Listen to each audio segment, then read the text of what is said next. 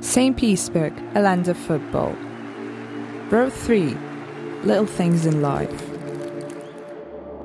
Media company Snob in the Euro 2020 organizing committee presented a joint project, a virtual walk for fans and all those who are interested in football and its history. This spring, we present three multimedia roads and invite you to walk with us with famous residents of St. Petersburg, including actors, musicians, and football fans. These roads include audio, photos, and a fascinating story about football in St. Petersburg. In the first multimedia tour, we talked about the history of football in St. Petersburg. In the second one, about how closely and sometimes unexpectedly football connects to art in the Russian cultural capital. Today, we will tell you how football defines social life of the city. This lifestyle road that takes us through our galleries, bars, and basements was created by Daria Panayotti, the creator of State Hermitage Museum and the creator of the exhibition Cecil Beaton, celebrating celebrities. 58 Liteyny Avenue, Borey Art Center. Daria Panayotti, curator of the State Hermitage Museum and an expert of St. Petersburg history, invites us to start our walk from a stop that defined trendy cultural life of St. Petersburg in the 1990s, the Art Center Borey. The Art Center was like a volcano with seething boiling lava of the city's artistic, literary, and philosophical movements. Solidifying, this lava formed the landscape of the arts in St. Petersburg at the end of the 20th century. But unlike most of the famous places from those times, Borey is still alive and quite successful even if it's not commercially. Like football, Borey is an example of teamwork. It's a collaborative arts center where every player, every participant is equally important. Daria Panayotti, creator. St. Petersburg, on one hand, is a city in which eternal beauty overshadows the meaning of one human life. On the other hand, it is a city in which doing nothing, disconnecting from the everyday rhythm, wandering aimlessly and being immersed in reflection and contemplation, in short, doing what the French call being a flâneur, takes on special meaning. In the 1980s 1990s, this lifestyle was associated primarily with bohemianism. Borey is, of course, rather a symbol of such a way of life, in which one can afford the luxury of aimless wandering, being left alone with oneself and with the city. There's a famous photo of Arkady Dragomoshchenko, a meta-realist poet, at the entrance of Borey with a cigarette sitting on the staircase railing. He was a prominent key figure in St. Petersburg's cultural life. Now, this photo can be seen on the walls of the Bar Kroniki, which means the Chronicles, that two decades later have caught and carried the spirit of Borey. And that is where we're going now. Bar Kroniki, the Chronicles, 26 Nekrasov Street. Today, Nekrasov Street is a main street where one can get a drink and a smørrebrød, a traditional Danish open faced sandwich. Drink venues here vary from full bars to small sell by glass places, and the residents of St. Petersburg read them all the difference between that seems to blur. Around 2013, the Kroniki Bar revitalized the tradition of those small sell by glass drinking venues so popular in Russia once. The bar has been the center of intelligentsia gatherings ever since. And it's not surprising considering that the bar owner is a famous journalist, Peter Beger. All these discussions about sell by glass venues is an attempt to maintain some continuity in traditions. Only a few of those classic aesthetic Soviet type drinking venues remain in the city. The rest is an opportunity to keep the connection of times. In the case of Kroniki, we maintain a democratic spirit, an easygoing atmosphere, and affordable prices. We serve simple appetizers and strong alcohol, and we encourage urban patriotism. Our regulars are very different, but all of them are united by their love for St. Petersburg. This creates that authentic atmosphere that is so appreciated by the guests of the city. I don't think that in St. Petersburg people drink more than in Moscow, there's no such statistics.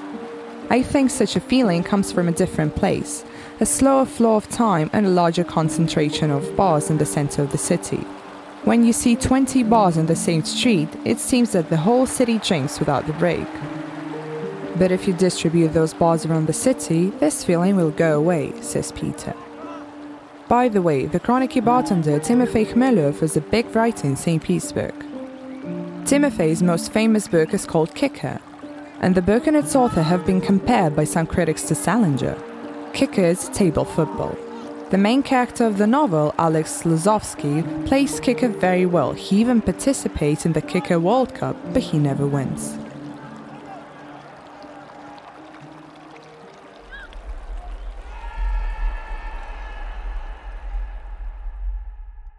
Anna Nova Gallery, 28 Zhukovsky Street.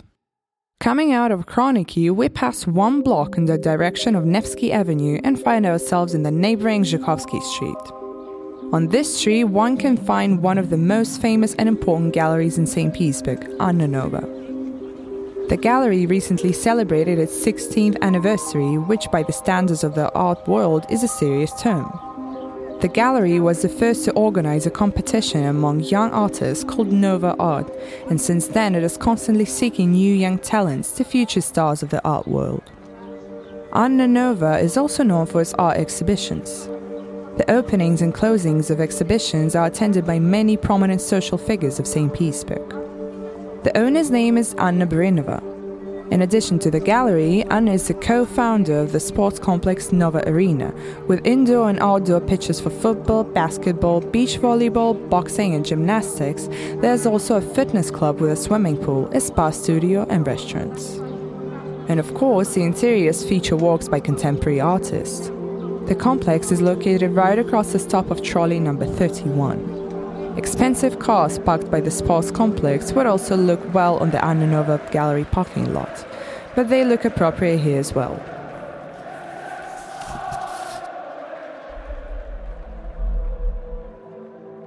Kharms' house, 11 Mayakovsky Street. The house on Nadezhdinsky Street in this house from 1925 till his arrest in 1941 lived Daniel Kharms, an early Soviet era avant gardist and absurdist poet. He lived in apartment number 8 and house number 11 on Nadezhdinskaya Street. In 2005, a memorial plaque dedicated to this poet and writer was installed in the house.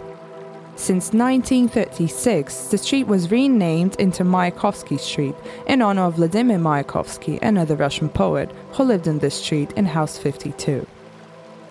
If in the early 2000s the street art was represented mainly by faceless scribblings on numerous walls along the railway tracks and competing statements of who's cooler among football fans of their teams, now there are dozens of world renowned street artists in Russia who create and transform the symbolic and cultural capital of our country, says historian and editor of Telegram channel Architectural Excesses Pavel Gnilorybov. In St. Petersburg, Kharms is one of the symbols of unpredictability of the city. The same unpredictability is the score in football match. Here's how Zenit players read Kharms and congratulated their fans on the New Year's Eve. Daniel Kharms, street sweeper Santa Claus, in a fur coat in a hat wrapped in layers, a street sweeper set to rest on a bench, smoking his pipe and talking to the snow. Are you twirling or are you melting? I can't understand a thing. I keep sweeping back and forth, but you're still coming from the north. Ah, oh, it's useless. Better take a break and smoke. The street sweeper is smoking his pipe and squinting his eyes and sighing and yawning and suddenly falling asleep. Hey, look, Manya, shouted Vanya. Look at this dummy staring at his broom. He's like a snowman or like Santa Claus. Slap him, grab him by his nose. Yah! the dummy growls, and he stomps his feet. From the bench he jumps and in Russian speaks. I'll show you Santa Claus. Try and grab me by the nose.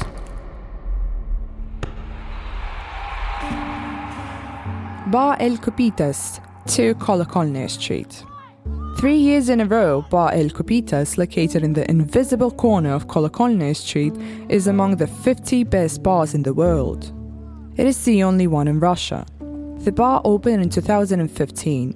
In three years, the team gained recognition not only in Russia, but also abroad. Hashtag one month one million rubles one bar is a hashtag that the bar owners used on social media to describe their preparations for the opening. El Copitas emerged literally from nothing. Three friends, Artem Pirog, Igor Zenov, and Nikolai Kisilov, then unknown bartenders, took 1 million rubles of startup capital and rented a space in a building with an enclosed patio, a type of courtyard common in the city. Who would have thought that the bar would become one of the most famous in the country? Like with fans at a football stadium, everyone is your friend in a bar because once you're together in this place, something unites you with others. El Copitas was originally conceived as an undisclosed venue without a sign into which one cannot get by accident. Gradually, the bar developed many charming traditions, beginning with the entrance, where visitors are greeted by an employee in a leopard coat, and ending with a cup of hot chocolate, which you are supposed to drink before leaving. We like to say that a person comes to a drinking venue not to find someone, but to be found. It doesn't matter who finds you, whether it's like-minded stranger, a cool bartender who knows all the vicissitudes of the human soul, or it's a football fan who is ready to share the joy of victory. And here is the most important advice. Dear friends, drink more water. Let your main ritual in the bar in St. Petersburg be something like this. Drink alcohol, then a glass of water, then alcohol, then again a glass of water, so that tomorrow you have a fresh complexion, no headache, you're alert and productive, and everything is great. This summer, many fans will be walking on Nevsky Avenue, celebrating, shouting, making noise, and singing. They will be so happy and so different. There will be showbiz stars, writers, artists, taxi drivers, TV anchors, teachers, tour guides, workers, children, adults, people from all walks of life. They will come to St. Petersburg from different countries. They will be different, but they will have one thing in common their sincere passion for the city and for football. Dear friends, love sports, love St. Petersburg. Yours, Snob in the Euro 2020 Organizing Committee.